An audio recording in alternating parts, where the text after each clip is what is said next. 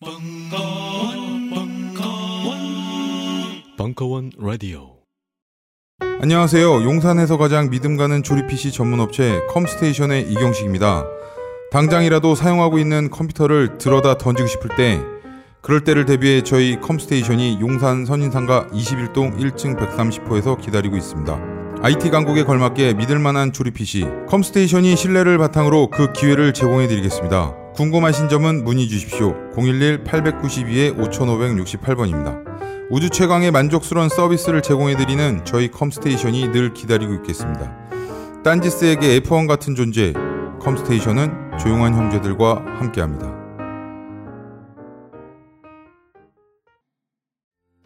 김진애, 김갑수 여자의 독서 일부 2017년 9월 16일 강연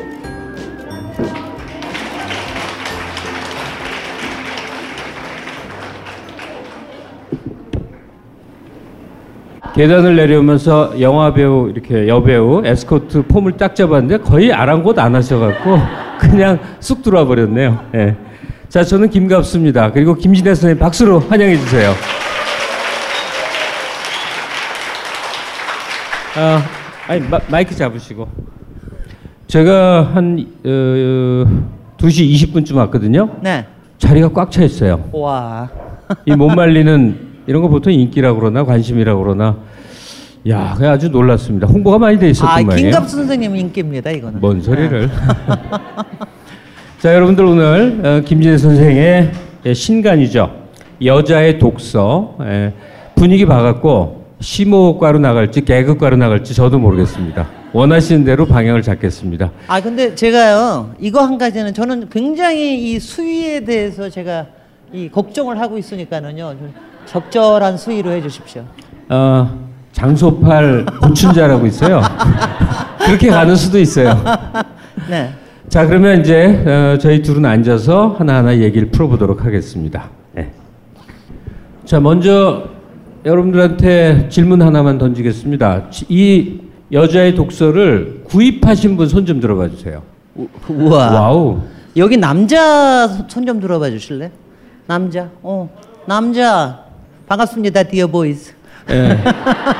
구입하신 분은 절대 다 쓰고 그 다음에 양심에 손을 얹고 절반 이상 읽으신 분 손 들어봐 주세요. 아주 미약한. 예. 굉장히 많은 거예요. 이 정도면 많은 건가? 네. 예. 어, 뭐 우리가 다 여기 오신 분들이야 우리 같은 동류의 사람들이니까 다 알겠지만 책이 정말로 시세가 없어졌죠. 그럼에도 불구하고 이 컨텐츠가 끊임없이 생산되어야 이 세상이 돌아간다는 건 명확한 건데 자 오늘 여자의 독서 저자의 신 김진애 선생에 대해서 제가 무슨 새삼스러운 소개를 하겠습니까? 다 알고 오신 거죠? 예. 근데 이거 하나는 좀 질문을 드려야 될 것 같아요. 어, 김진애 박사 개인 저서, 그러니까 공저 이런 거 말고 저서만 30권이 넘어요. 30권이 넘는다고. 어, 이게 어떻게 물리적으로 가능한 걸까? 왜냐면 소설가였다고 하면 아침에 눈 떠서 잘 때까지 원고지 메꾸는 게 직업인데, 어, 김진애 선생은 직업상 체- 어, 책 쓰기는 사실은 이, 어, 본령이 아니잖아요. 건축가 일이 있고 그 밖에 사회 활동이 있는데, 그래서 제가 먼저 하나 질문을 드릴게요. 네. 인간 김진애 일과가 궁금해요.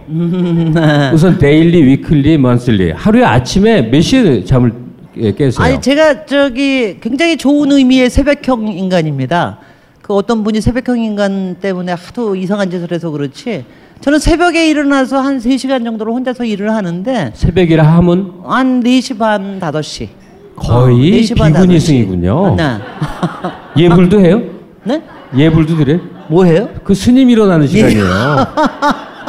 아니요. 전혀 뭐 3시간 동안 되게 이제 인터넷 서핑도 하고 노래도 듣고 뭐, 뭐 등등에 노는데 혼자서 노는 거예요. 근데 이제 새벽에 호- 일어나면 제일 좋은 게 전화가 안 오잖아요. 그렇죠. 그러니까 혼자서 할 수 있는 아주 아주 최고의 시간이면 근데 그때가 아니면 솔직히 요새는 제가 전화도 좀 거절하고 이럴 수 있는 정도의 연배가 됐지만 정말 낮에는 전화 때문에 시달리는 게 많거든요. 거의- 일을 못 해요. 사람 만나고 그래야 돼서 그 두세 시간을 저를 저만을 위한 시간입니다. 그래도 그 시간을 독하게 내 시간을 갖기 때문에 그때 주로 글을 쓰는 게 있습니다. 그러니까 제가 그 프로페셔널 작가들이 하루에 뭐 열 매씩 쓴다, 스무 매씩 쓴다 그러는데 제가 평균 하루에 열 매씩 써요. 네, 그러면 네. 속, 뭐석 달이면 책 나오잖아요. 그러니까 일년에 한 번 한 권 나오는 거 아무것도 아니에요. 훨씬 더 많이 내고 싶은데 참 쉽네요. 안, 팔- 안 팔릴까 봐. 석 달이면 채운 건 나와요. 아주 쉽네요. 예. 일단 새벽 시간이 활용된다 하는 거군요. 그러면 어 그냥 이건 책과 연관된 얘기가 아니라 그냥 일상이 궁금해서 그런데 그러면 이제 아침에 4시경 기상을 해서 자기 여유로운 시간도 갖고 집필도 하고 그 다음에 매일매일 다른다 하더라도 레귤라리 일상적으로 어떻게 보내요? 어, 뭐 별로 제가 제 시간을 어떻게 보내는지 알려드리고 싶지 않고요. 제가 뭐 제가- 굉장히 부끄러운 일을 하시는 모양이에요. 제가 아니 왜냐면 저는 뭐 그러니까 저도 굉장히 여러분들이 제가 굉장히 목소리도 크고 또 정치도 했고 그러니까 굉장히 아웃고잉 하는 사람으로만 되게 알고 있는데 저도 굉장히 프라이빗한 사람입니다. 그래서 제가 어떻게 하는지는 제 그냥 은밀한 비밀로만 알고 있고 싶고요. 제가 오후 두세 시쯤에 어디서 무슨 짓을 하는지 알고 싶어 하지 말아 주십시오. 아니면 저녁 이- 일곱 시에 누구랑 만났는지도 알고 싶어 하지 말아 주십시오. 어 그러면 취침은 몇 시쯤 합니까? 보통 한 보통 저기 10시 정도에는 취침에 들어요. 그래서 한 1시간 정도 책 읽다가 한 11시쯤 잡니다. 그러면 다섯 시간 정도. 5시 5시간에서 6시간 자고요. 그리고 제가 이것도 물어봐서 그러는데 제가 잠이 없는 사람이 아니라요. 주중에는 그렇게 하고 주말에는 엄청나게 잡니다. 그러니까 제가 어 저 저 그거 다 거짓말이라고 생각하고 잠을 안 자고 일하는 거 옛날에 나폴레옹의 전설 이런 거 다 거짓말이에요. 그런 사람들은 다 사이사이에 잠을 잘 수가 있어요. 저도 제가 꽤 꽤 일찍부터 제 직- 직접 사업을 하고 사장을 하고 그랬기 때문에 제 오후 시간에 제가 점심 먹고 나서 40분에서 1시간을 자는데 그걸 안 자잖아요. 예. 그러면 해롱해롱 됩니다. 그래서 저를 이기려면 점심을 재우지 말고 저한테 오후에 회의를 하면 저를 이기실 수가 있습니다. 하루에 식사는 몇 끼 하세요? 식사 왜 이러는 거야 도대체? 아, 아, 아, 아침, 점심, 저녁을 꼬박 챙겨 먹는 사람도 있고, 네. 어, 아점 먹고 저녁 먹는 사람도 있고, 두- 한 끼만 먹는 사람도 의외로 아 저는 많아요. 아침은요 아마 여러분이 놀랄 정도로 많이 먹어요. 엄청나게 먹습니다. 많이 해서 많이 먹고 음. 점심은 그냥 대충 조금 많이 먹는 편이고 저녁은 저녁은 거의 안 먹어요. 그야말로 두세 숟가락. 이건 뭐 제가 한 10년 전부터 생긴 습관인데 거의 안 먹어요. 거의 안 먹어서 요새 꽤 꽤 이 몸이 슬림해졌습니다. 어, 그, 그거예요. 아침에 식사를 많이 하신다. 식사를 엄청나게 합니다. 제가 네. 봐도 무섭게 해요. 어, 그 다음에 그 일과 해야 되는 업무 외에 네. 별도로 무언가 지속적으로 하는 게 있어요. 예컨대 많이들 하는 운동이라든지. 아 뭐 그런 거 안 해요. 그런 거 없이. 그러니까 글 제가 책글 쓰는 거 외에는 제가 지속적으로 하는 거는 거의 없습니다. 물론 뭐 지속적인 테마는 있죠. 뭐 여행을 가든가 제가 뭐 제 공부 주제를 따라서 주제, 고- 공부를 하든가 이런 거는 있지만 운동은 요새 이제 주말에 제가 텃밭에 가니까 텃밭에 가면은 아침에 한두 시간 이제 산책을 꽤 길게 하죠. 우리 강아지들하고. 산책을 하는군요. 네네. 예, 예. 그러니까 저는 이 산에 못 올라갑니다. 제가 도시형이라서 평지는 엄청나게 몇 시간이고 걷는데 산에는 정말 못 올라가거든요. 그래서 어, 강화에 텃밭이 있는데 거기 가서 굉장히 많이 걷습니다. 아니 텃밭 가꾸는 것 자체야 뭐 네. 굉장히 훌륭한 몸 운동이죠. 아니 텃밭은 예. 우리 남편이 갔고요. 제가 안? 갔고요. 뭐 맞는 게 하나도 없네. 아무리 그러니까 그, 텃, 텃밭은 제가 저는 지시만 내리고 나 저기를 하고 저는 산책만 해요. 그러면 어. 키우시는 산책 같이 하는 견종은 뭡니까? 아 둘이 다 나 오늘 굉장히 좀 당황하고 있어요. 둘이 다 믹스고요. 둘이 다 유기견이고요. 하나는 쉘터에 가서 데리고 왔고 하나는 정말 제가 길에서 길에서 구해줬어요.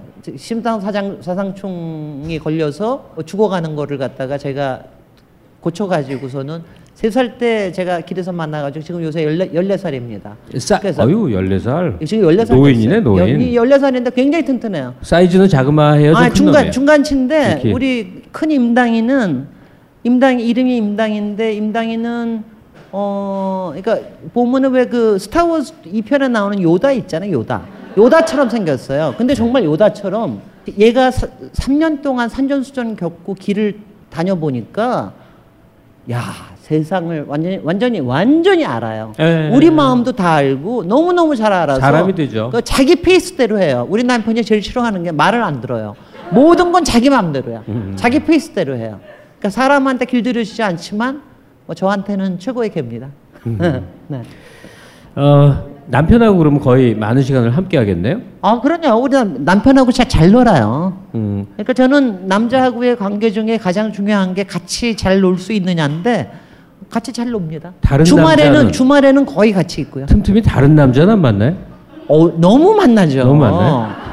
그러니까 너무 그러니까 사람들이 이거는 저한테 이제 제 여러 오해 중에 제가 결혼을 못 했을 것이다. 결혼했 결혼을 했어도 이혼을 당했을 것이다. 뭐냐 이게 보통 쓸 사람들이고 그다음에 우리 후배들이 저 남자 후배들이 이제 꽤 저를 저기 저 멘토로 삼는 남자들이 꽤 많은데 그 친구들이 맨날 신기해하는 게 제가 좀 이제 실증을 잘 내거든요. 특히 남자 저기 좀 그렇게 실증을 잘 내시는데 남편한테만은 실증을 안 내시는 모양이지요. 이렇게 이제 질문을 하는데 어 그럴 그럴 것 같아요. 제가 남자를 하도 만나니까 정말 발에 채이는 게 남자일 정도로 남자를 많이 만나니까 어 또 다른 남자 하나는 이제 남자 일이라고 요새 표현을 하죠. 남자 일이 어, 괜찮아요. 네. 지금 얘기하는 발에 채 있는 남자는 남자가 아니고 네. 사실은 다른 걸 묻고 싶었지만 뭐 물어봤자일 것 같아서 아 그런 건 어. 여기서 얘기하면 안 되죠. 어. 그런 아, 거는. 요새 세상이 바뀌어서 자 제가 일과를 물어본 이유를 다들 아마 짐작을 하실 겁니다. 우리는 똑같은 시간이 주어졌는데 도대체 어떤 사람은 저렇게 많은 책을 읽고 또 저렇게 많은 책을 직접 쓰고 어떻게 가능하지? 이렇게 많이들 생각을 하는데 어, 제가 통념적으로 갖고 있었던 것과 거의 부합해서 놀랐어요. 세상에 수많은 집필을 하는 수많은 사람들이 자기 고백을 한 걸 보면 태반이 새벽 시간을 이용하더라. 그래서 일찍이 저는 난 틀렸다. 이걸 깨달았는데 어, 하여간 새벽 4시경 일어나서 제가 이름 될 수 있는 분들도 많은데 그때 시간을 서너 시간을 알차게 활용하고 우리가 아는 세상의 유명한 작가들의 태반이 그렇습니다. 어, 그리고 김진애 씨의 그 평소 모습을 본 수많은 모임, 수많은 약속, 수많은 공적 자리 속에 있을 것 같은데 네. 알고 보면 굉장히 굉장히 단촐하게 일과를 보내는 모습들이 많습니다. 네. 특히나 저녁 시간에 어, 고요하게 자기 홀로 시간을 보내는 수가 많아요. 그래서 거기서 생겨나는 적적함을 대충 어, 반려견을 키우거나 뭐 반려견 대신 남편을 키우거나 뭐 아니면 어, 조- 소소하지만 자기 즐거움을 별도로 갖고 있는 경우가 상당히 많습니다. 근데 지금 김진아 선생님이 얘기했듯이 텃밭이에요. 그러니까 강아지 산책을 하고 텃밭을 가꾸고 남편하고는 정말 우정적 관계로 아마 신체가 닿은 경우가 아마 아주 우정 우정 멀 우정 겁니다. 우정 플러스 플러스 있어요? 우정? 플러스. 아이 그럼요 당연하게 저기 저기 뭐야 여러 단계가 있습니다. 여러 단계 중에 많은 것들을 상상하시면 좋죠. 근데 뭐 어쨌든 이 지금의 김진애 선생 일과를 들은 걸 종합을 하면 인생을 잘 사는 방법에 가장 중요한 게 자기 시간을 어떻게 통제하느냐 끌려다니지 않고 스스로 시간 설정을 해서 자기 주도적으로 하루하루 일과를 보내냐 이거라고 하는데 아주 정확히 들어맞는 사례이실 것 같아요. 아 근데 저, 요거 한 가지를 분명히 말씀드리고 싶어요. 제가 어렸을 때 다 어렸을 때 어떤 삶을 꿈꾸는가가 있잖아요. 뭐가 되느냐, 뭐 어떻게 하느냐. 근데 저는 뭐가 되느냐 같은 거보다도 제가 하나하나가 굉장히 중요했어요. 내가 만드는 스케줄대로 살고 싶다였어요. 그게 그게 굉장히 저한테 굉장히 중요한 거였거든요. 근데 나중에 보니까는 물론 그렇지 못할 때도 많지만 뭐 우리 삶에서 우리 마음대로 되지 않는 경우도 많지만 많은 경우가 제가 만드는 스케줄로 갈 수 있다라고 하는 거는 그 점에서는 굉장히 성공한 삶이라고 제가 생각을 합니다. 그 제가 이제 젊은 사람들한테 뭐 얘기하고 그럴 때도 어 뭐가 되느냐 오느냐 보다 자기가 어떤 삶을 살고 싶으냐의 어떤 가치 그거를 만들어 놓는 게 참 중요한 것 같다는 생각을 합니다. 네, 만고의 진리인데 네. 일찍 그걸 여러 차례 반복한 사람이 김대중 전 대통령이에요. 나, 나, 내가 무엇이 되고 싶기보단 어떻게 사는 것을 목표로 한다. 음. 이제 그 말씀인데 사실은 그렇죠. 그리고 그런 인식에 도달하는 게 평생 과제, 과제인 것 같기도 하고요. 네. 자, 이 김진애 선생의 일과를 살짝 들어봤습니다만 어, 인간 김진의 변모, 사람은 10대 때, 30대 때, 40, 50대 때 각기 다른 사람이 되어 간다고 저는 생각해요. 사람의 이 세포가 시간과 함께 다 교체가 되듯이 제가 이 책을 읽으면서 아주 재밌게 기억한 게 하나 있는데 꽤 오래전에 한 10년 훨씬 넘었고 한 15년 전쯤에 김진애 선생 그 3층인가 이렇게 동글동글하게 생긴 집에 놀러 간 일이 있는데 전혀 생각지도 않는데 저한테 막 그 특유의 센 목소리로 저 옛날에 정말 너무 예뻤어요. 얼마나 예뻤는지 아세요? 남자들이 다 날 좋아했다고요. 막 하면서 자기 외모 자랑을 막 하는데 한 번도 남녀 관계로서 김진선 선생을 생각한 일이 없어갖고 제가 어버버 했어요. 탁 막혔어. 그때 왜 그러셨어요? 그 말이죠. 저의 굉장한 이 특, 특기이자 저의 마력이기도 한데 저를 보는 남자들이 저를 여자로 생각하지 않는 경우가 굉장히 많아요. 난 그게 굉장히 왜냐하면 저는 그걸 굉장히 자랑스러워합니다.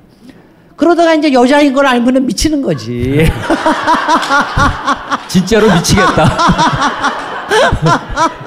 아 근데요. 제가 이제 왜왜 그, 저기라냐면 제가 이제 그 얘기는 많이 했는데 제가 저도 고등학교 때까지 여자 고등학교 다니고 중고 다니고 집에는 여자만 득식을 대고 이런 데서 자라다가 대학교를 갔는데 서울공대 이제 800명 공도리 중에 하나였거든요. 그것도 7년 만에 첫 여자예요. 그러니까 몇 천 명이 있는 어 데서 이제 제가 혼자입니다. 근데 제가 마침 그때가 미니스커트가 막 처음 시작할 때예요. 그래서 미니스커트 제가 그것도 기억납니다. 하얀 레자로 만든 이게 짧은 미니스커트를 입고 나타나면요. 가죽 치마. 그 제가 분위기를 압니다. 그러니까 그러니까 제가 아무것도 안 해도 완전히 휘저어져요.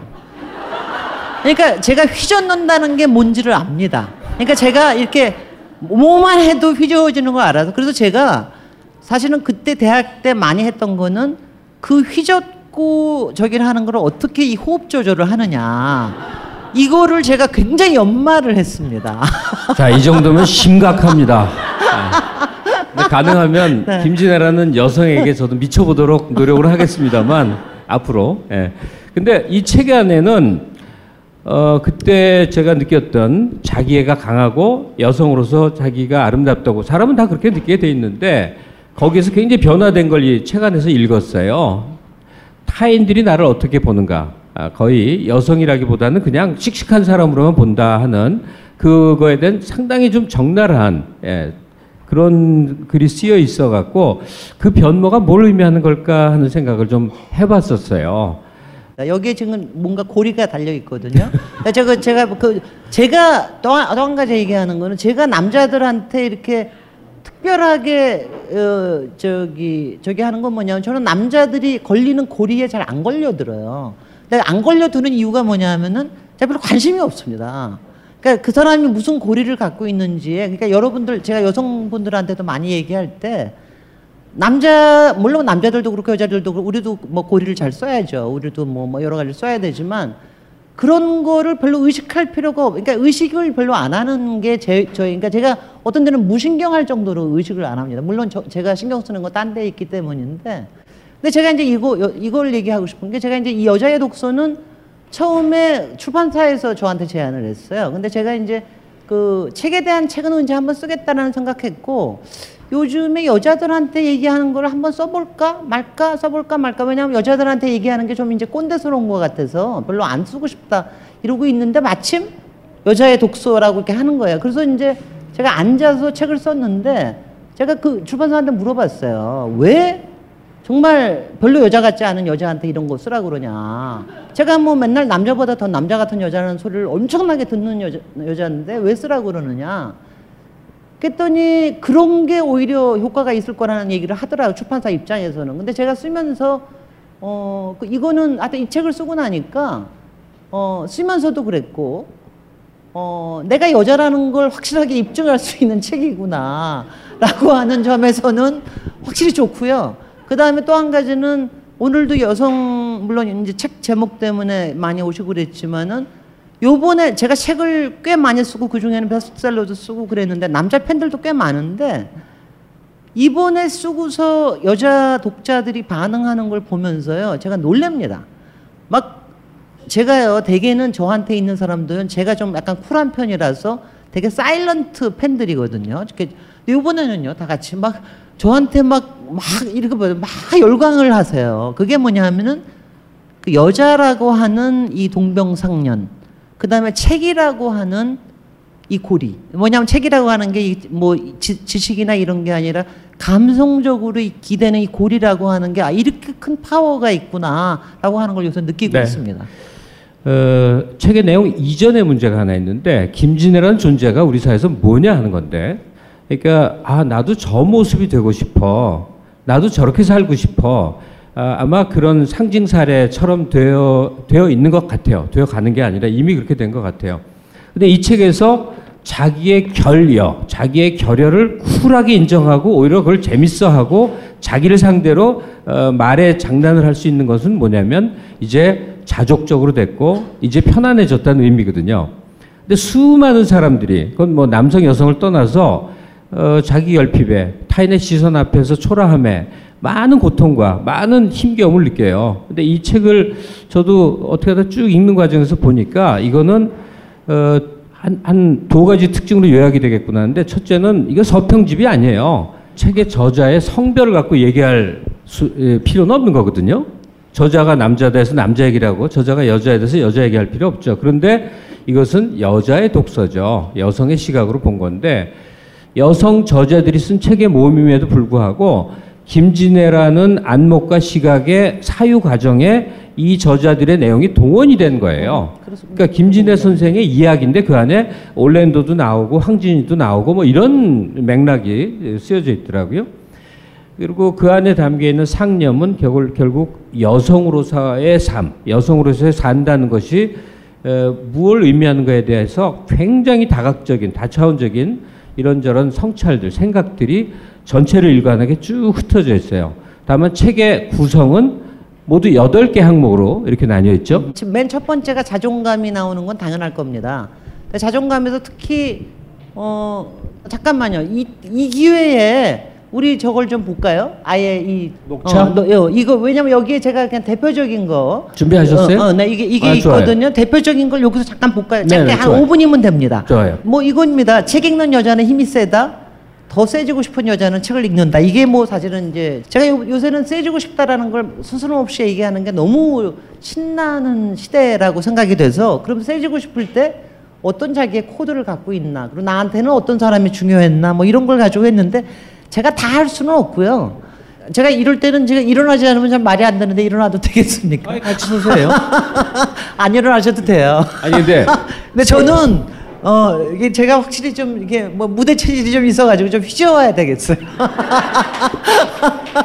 아, 저한테는 이제 제 어렸을 때 자존감 제가 자존감 문제가 전혀 없으리라고 생각하는 사람들이 많은데 어렸을 때 자존감 문제가 심각했습니다. 일남 육녀의 셋째 딸 집에서 우리 아버지가 얘기하는 건 맨날 있는 건 딸밖에 없습니다. 맨날 이 얘기하면서 어, 저는 남동생이 있어서 굉장히 기움을 받았다는데 그 남동생이 죽었을 때는 세 살 때 죽었는데 저한테는 알지 못할 죄책감 같은 것도 있고 그랬어요. 그러니까 이거 뭐 이런 그런 거죠. 내가 대신했던 거, 내가 뭘 잘못했던 거 아닌가 하는 그런 거.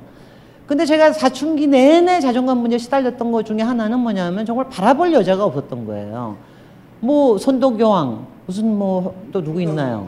평강공주 또 무슨 뭐 신사임당 뭐 이거 이런 이런이 뭐 아주 죽겠는 거죠. 그러다가 근데 제가 박경리 선생님의 책을 굉장히 많이 읽었었는데 저는 박경리 선생님이 남자 작가인 줄 알았어요. 그걸 몇 년 동안 5, 6년 동안 그러고 알다가 우연하게 박경리 선생님이 여자라는 걸 알게 됐습니다. 그래서 박경리 선생님이 그 여자를 알, 여자라는 걸 알 때 저한테는요 어떤 정도였냐면은 막 하늘에서 왜 갑자기 왜 구름이 탁 하면서 뭐 하- 왜 빛이 쫙 쏟아지는 것 같은 그런 느낌이었어요. 그러, 왜냐하면 제가 박경리 선생님 저걸 굉장히 좋아해서 굉장히 많이 읽었는데 제 그때의 감성으로는 감성이나 제 판단으로는 이게 여성의 시각 아니면 도저히 쓸 수 있는 게 아니라는 걸 몰랐던 거죠. 근데 나중에 알고 보니까 박경리 선생님도 본명이 아니라 필명이시잖아요. 본명은 금이라고 하는 거의 진의 수준의 이름을 갖고 계셨더군요.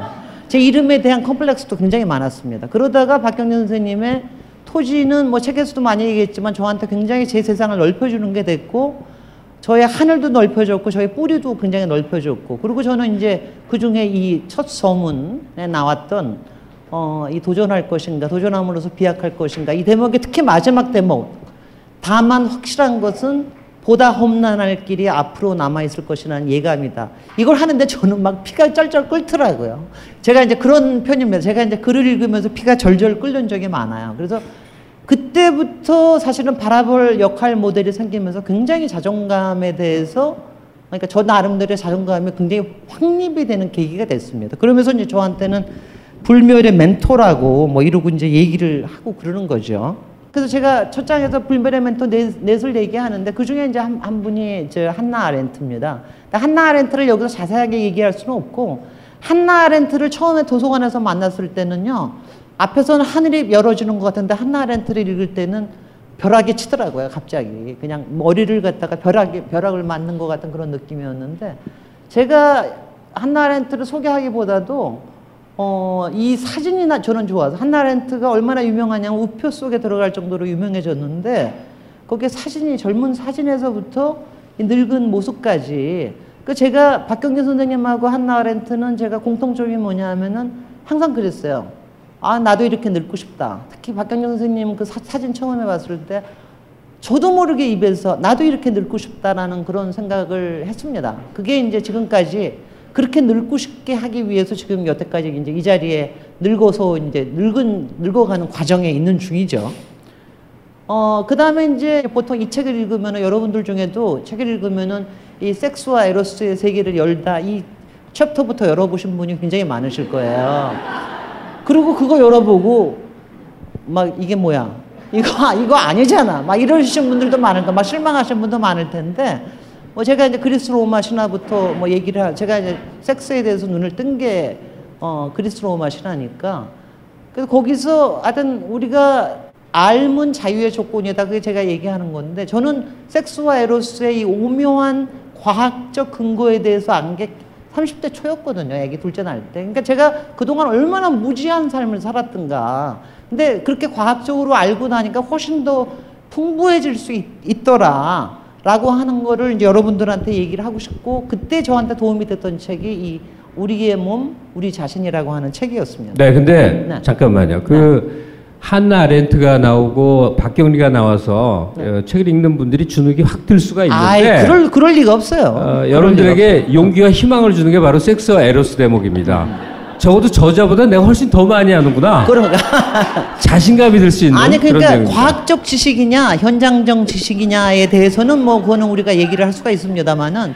뭐 그런 걸 가지시는 건 좋습니다. 그 다음에 사장에 가서 제가 얘기하는 게 여기서 굉장히 또 많이 부르짖고 여러분들의 호감을 받는 게 dear girls와 sisterhood를 하자라고 하는 건데 여기도 이제 dear girls 몇 사람 이제 제가 만나는 모임에 3, 40명의 여자들이 모이는데 어쩌다 모이고 하는데 다른 이름을 달리 불러요. 뭐 누구는 십자매라고 부르고 누구는 무슨 스쿨이라고 부르고 다 자기 팬클럽이고 자기 멘토 그룹이라고 그러는데 저는 dear girls라고 부릅니다. 그 사람하고 제가 이제 40대부터 이렇게 만나 40대라는 게 이거예요. 조금 사회에 대해서 나를 열 수 있는 그- 그리고 제 전공에 대해서 너무 연연하지 않을 수 있을 때 그럴 때 다른 분야의 사람을 만나면서 굉장히 세상이 넓어졌습니다. 그리고 그 여자들하고 만나서 같이 밥을 만들어 먹는 게 참 너무 근사해요. 이게 이걸 보고 이제 sisterhood라고 그러죠. 제가 그래서 그렇게 디어걸스라고 부르고 싶은 여러 여성 작가들이 있는데 그 중에 한, 그 중에 한 사람이 이제 박한 선생님이에요. 박한 선생님은 박경진 선생님하고 거의 같은 연배인데도 이상하게 친구 같아요. 가- 이렇게 만나면 막 놀고 싶고 막 그런 여성 작가들도 있다. 요거는 네. 너무 좋아하실 거예요. 우리 김갑 선생님이. 제가 여성의 용기에 대해서 쓴 책이 있는데 거기에서 프리다 칼로 이거 이제 그 프리다 칼로 인 거는 금방 다 아시죠. 근데 프리다 칼로의 일기를 나온 게 거기 한 대목이 이거예요. 당신은 아름답군요. 당신의 아름다움은 내가 준 것입니다. 이런 얘기가 있어요. 그 남편 디에고 리베라 테온의 평생을 고생하던 그 제가 주변에 여자들한테 많이 그런 얘기를 듣거든요. 왜 쓸데없이 리- 저희 디에고 리베라 같은 사람하고 살, 살아서 그런 고통을 겪었느냐 뭐 이런 얘기를 제가 많이 듣는데 아 저는 그게 아니라고 생각합니다. 사랑은 항상 제가 남편이 뭐라 그러든 어떤 남자가 뭐라 그러든 내가 사랑하니까 좋은 거다. 나 저는 뭐 그런 생각을 합니다. 여기까지만 할게요. 네, 아니 그 별건 아니고 아주 사소한 건데 어, 일종의 그 어, 가까운 친구들 뭐 얘기가 되고 놀이도 같이 하는 사람들이 뭐 십자매다 뭐 부르는데 굉장히 중요한 소중한 관계 같아요. 근데 김진애 선생이 명명한 게 dear girls래. 쉰여덟 살, 뭐 63세 이런 여인들이 girls래. 제가 친구들하고 만나서 boys라고 하는 거거든요.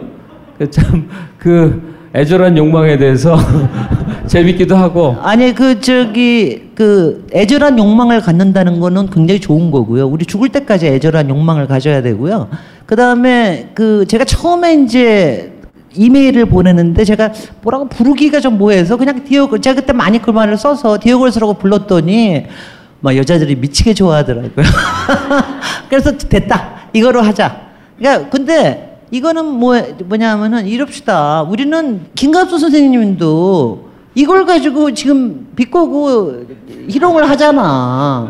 그러니까 이게 왜 이러냐고요. 우리가 왜 죽, 제가 죽을 때까지 거리면 안될 이유가 뭐가 있, 습니까 네, 하여튼 십자매 걸그룹의 공연을 한번 언젠가 보기로 하고 사실은 그런 모임이 모두에게 필요한 거 아닐까?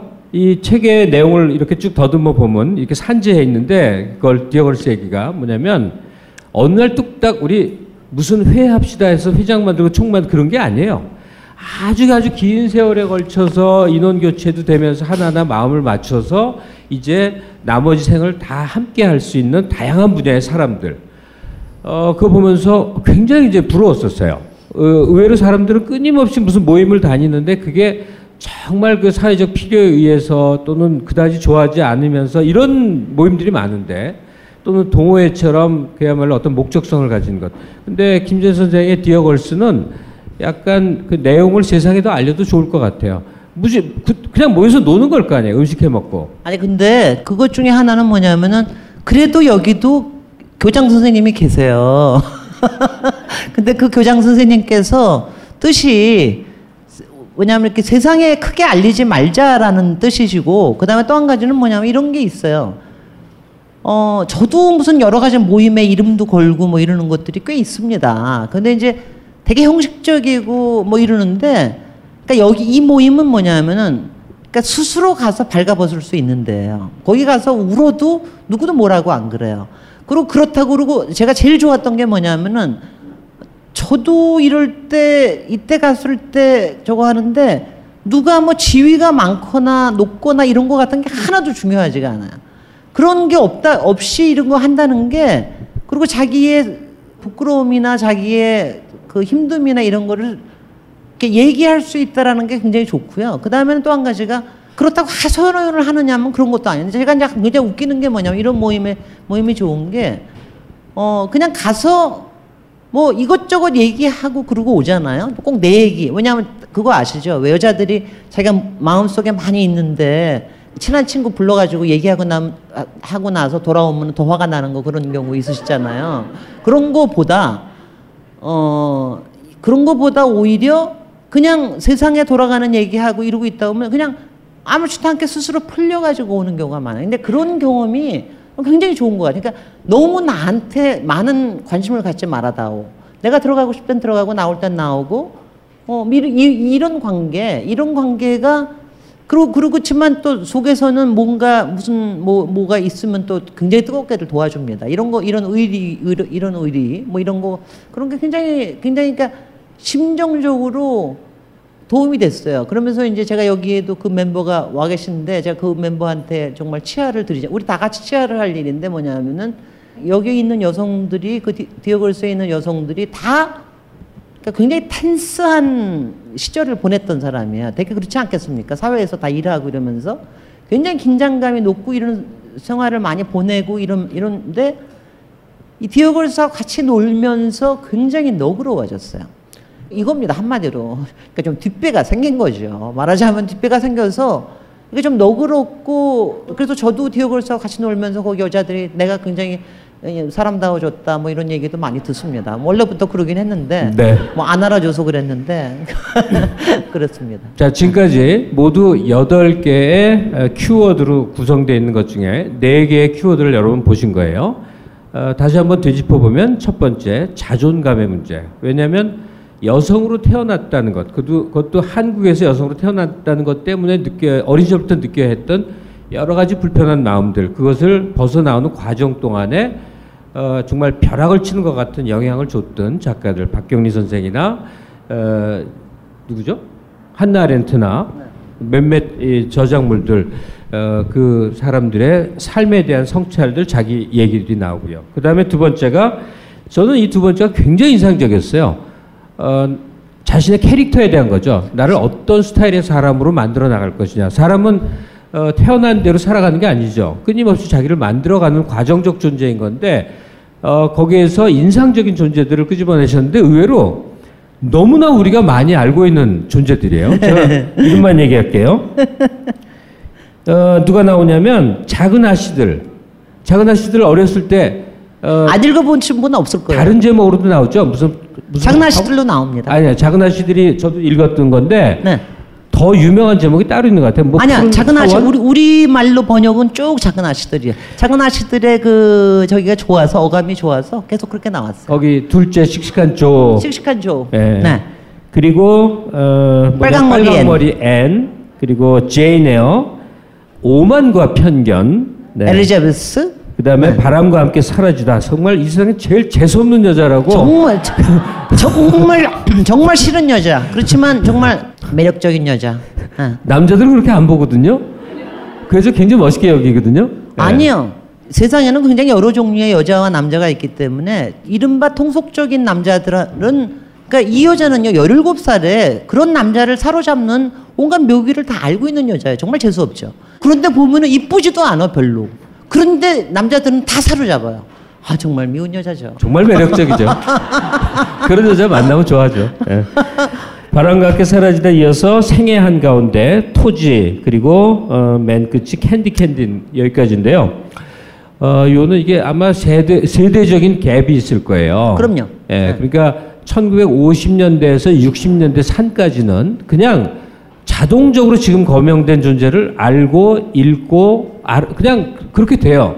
근데 어느 시점부터인가는 이게 어쩌면 제인 에어 들어는 봤는데 뭐 어, 오만과 편견 어 그 영화로 봤어. 뭐 영화 이래- 영화 때문에 다 알고요. 네, 캔디 캔디는. 여전히 모든 여성들의 저는 하여튼 이 시대 진짜 우리 시대 제일 제일 괜찮은 만화가 캔디 캔디라고 생각하는 사람이기 때문에 거의 다 아실 테고 빨강머리 앤도 굉장히 많이 아실 테고 아마 잘 모르실 분이 모르실 사람이 니나 고그 다음에 아마 스칼렛도 잘 모르실 바람과 함께 사라졌다 잘 안 보셨을 테니까 잘 모르실 거고 아마 유, 토지에 나오는 윤씨 부인을 잘 모르실 겁니다. 아마 대개 토지 하면은 최서희를 주로 생각을 하기 때문에 근데 저는 윤씨 부인이 저의 굉장히 인생의 롤 모델 중에 하나였습니다. 아마도 다들 잘 모실 텐데 제가 어, 출판 평론가란 직함으로 한 15년 이상을 먹고 산 사람이에요. 맞아요. 어, 그래서 사실은 어, 지금 변화해가는 세태에서 약간의 그 느낌과 생각 이해가 있는 편이라고 하는데 이 중에 오만과 편견을 영화가 아니라 책으로 소설로 읽으신 분 한 번만 손 들어봐 주세요. 많다. 이러면 됐네. 여기 오신 분들은 그러니까 정말 정말 많으신. 일반적인 사람들이 아니야 지금 아, 아. 어디서 뽑아 갖고 왔나 보다. 네. 예. 로맨틱 코미디의 원조고 일생에 그거 안 읽으면 무척 손해고 남녀 관계에 헤아릴 수 없는 미로를 기본으로 깔고 이해할 수 있는 통로. 아니 그러니까. 모든 로맨틱 코미디의 원조는 오만과 편견입니다. 그래요. 그러니까 이거는 이- 그리고요 이 책이 제가 며칠 전에 뭐 얘기하다 깨달았는데 그 책 이 책이 오만과 편견이 제가 여기서 쓴 책 중에 제일 오래된 책이에요. 200년 된 책이에요. 웃기지 않아요. 200년 전에 저는 로맨틱 코미디를 그러니까. 저기 했다는 게 너무 웃겨요. RC라고 주인공 있죠. 멋있죠. 그런 남자하고 사귀고 싶죠. 그러면 아니, 어, 어.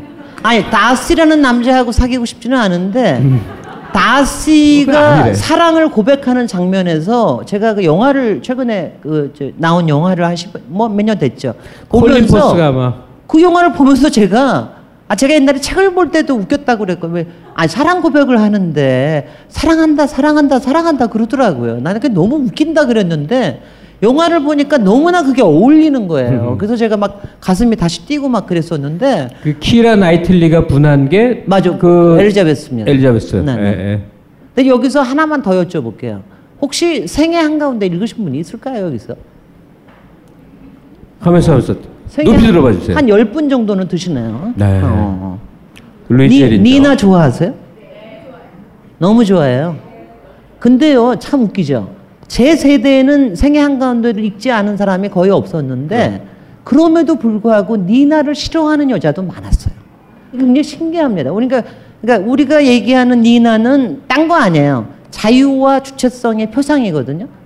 그러니까 그거를 싫어하는 여자들도 굉장히 많았던 겁니다. 근데 요새는 어떤지는 잘 모르겠어요. 저기 분이 저 니나 좋아해요 그러셨는데 네. 예, 인생이 조금 힘들어질 가능성이 농후한.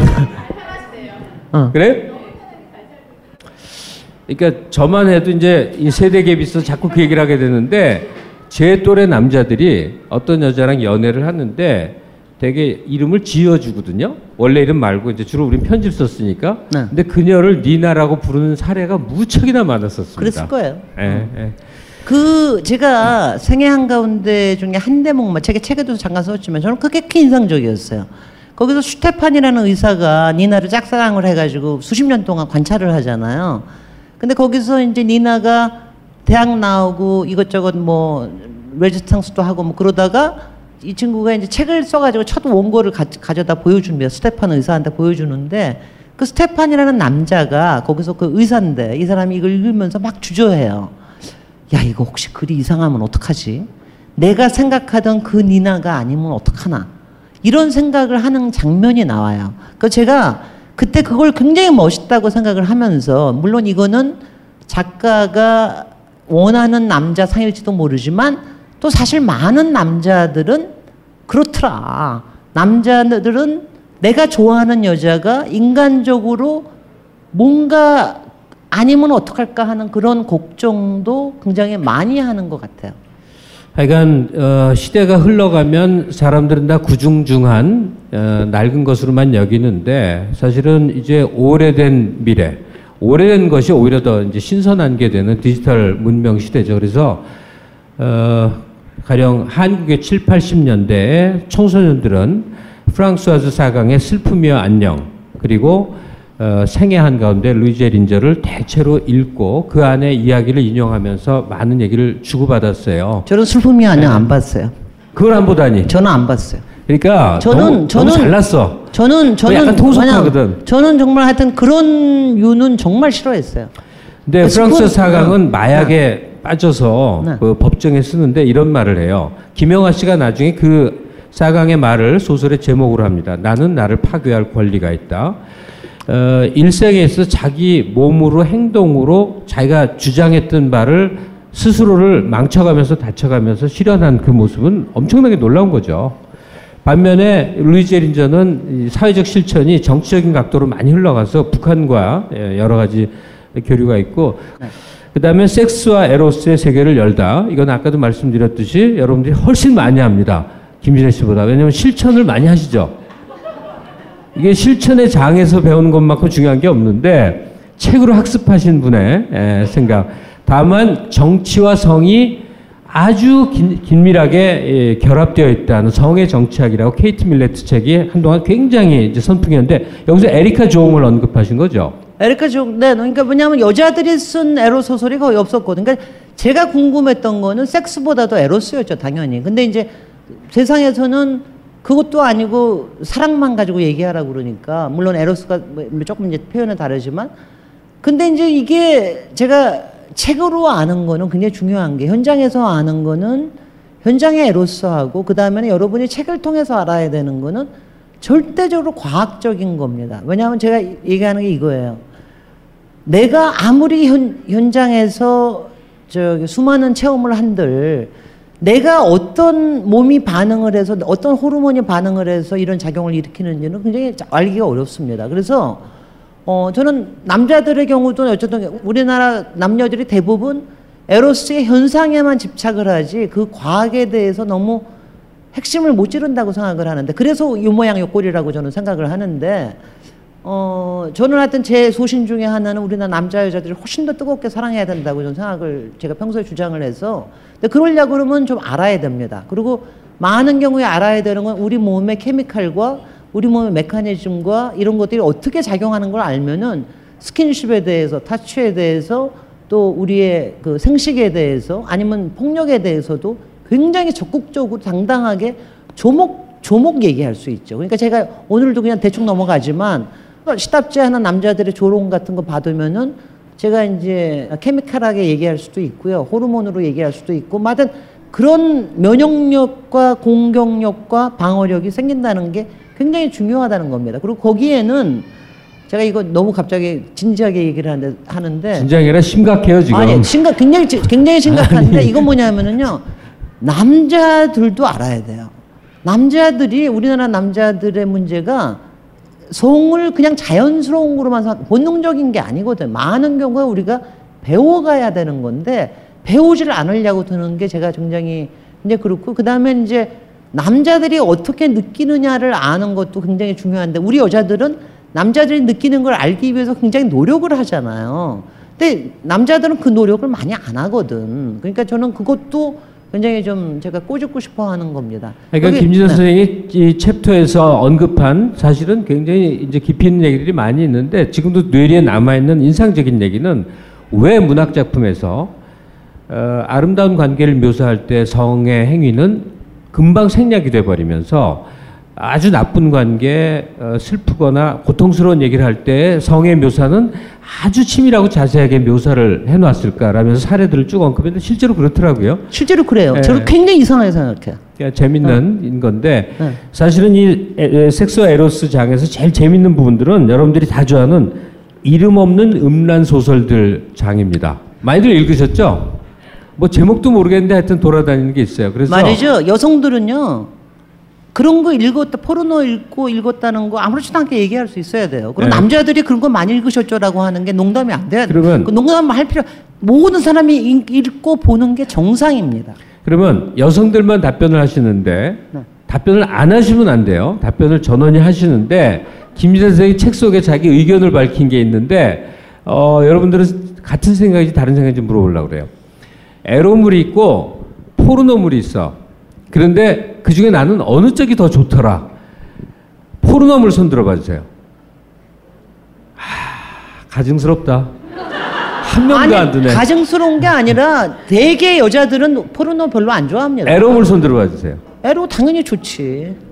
근데 그런가? 거기다 거기다가 조금만 더해서 로맨스 손들어 보- 보세요. 로맨스 소설 좋아하시는 다 손들지 그러면은. 그러면 아니요. 아 저는 저는 포르노 왜냐면 저는 굉장히 공부를 하는 사람이라서 포르노도 공부 삼아서 굉장히 많이 봤어요. 유명한 포르노는 안 본 거 없습니다.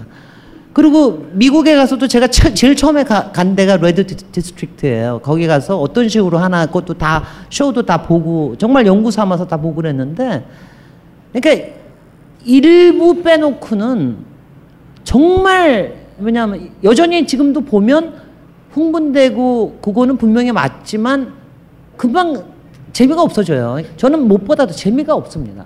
야, 재미가 있으세요 아직도? 재미 있으세요? 어 여기까지만 하겠습니다. 예, 어쨌든 사랑과 섹스와 에로티시즘과 그다음에 포르노그래피가 구분된다는 사실에 대한 기본적인 인식이 필요하다는 데는 매우 동의를 합니다. 그리고 동일한 인간이 그 여러 요소들을 이렇게 헤엄쳐 다니게 되죠. 근데 무지가 자랑은 아니라는 사실, 예, 섹스, 성과 사랑의 어, 그 내용물에 대해서 일정 정도의 이해를 갖기 위해선 독서가 필요하고 뭐 등등의 얘기입니다. 그리고 이제 어, Dear Girls와 연대감을 나누며 연대라는 것, solidarity라는 것 이게 뭐 거창한 사회 개혁의 문제가 아니라 주위의 사사로운 관계들과 우리는 서로가 서로를 자꾸 낮추는 습성이 있어요. 교육을 많이 받은 사람도 모여서 좀 어, 수준 있는 얘기를 하려면 아 잘난 체 하네, 아 머리 아파 이러고 가장 원초적인 상태의 이야기를 하는 습성이 있는데 이런 사적 관계에 있어서 어, 서로를 고양시키는 오랜 시간에 걸쳐서 그런 관계를 형성하는 것에 대한 의미, 즐거움 이런 것들이 다른 많은 이야기 사례들 속에 나옵니다. 여기서 나오는 사람은 요새 정말 센 여자들 이제 박경진 선생님뿐만이 아니라 아 저는 저기 나를 찾아줘라는 소설을 되게 좋아합니다. 그 작가 미싱. 정말 괴물 같은 작가 거기다 거기다가 정유정 작가 아 독한 독한 괴물 아 이런 이런 여자들이 이렇게 나온다는 것 자체가 그러니까 정말 정말 근사해요. 그러니까 이런 여자들이 이렇게 지금 나올 수 있는 근데 점점 더 같이 밥해 먹고 싶은 여자가 는다는 거에 대해서 굉장히 기분이 좋고요. 그렇다고 꼭 같이 밥을 안 해 먹어도 그냥 보고, 보기만 해도 너무 좋아요. 그런 여자들이 굉장히 많이 드러나고 어, 어떨, 어떨 때 보면은 정말 그런 여자들이 세상을 바꾸는데 굉장히 더 많은 일들을 하는 것도 사실이고요. 자, 근데 여러분들 챕터의 절반 정도 보셨는데 나머지도 또 설명을 들어볼까요? 어떠세요? 벙커원 라디오. 이 강연은 벙커원 홈페이지와 앱에서 동영상으로 보실 수 있습니다.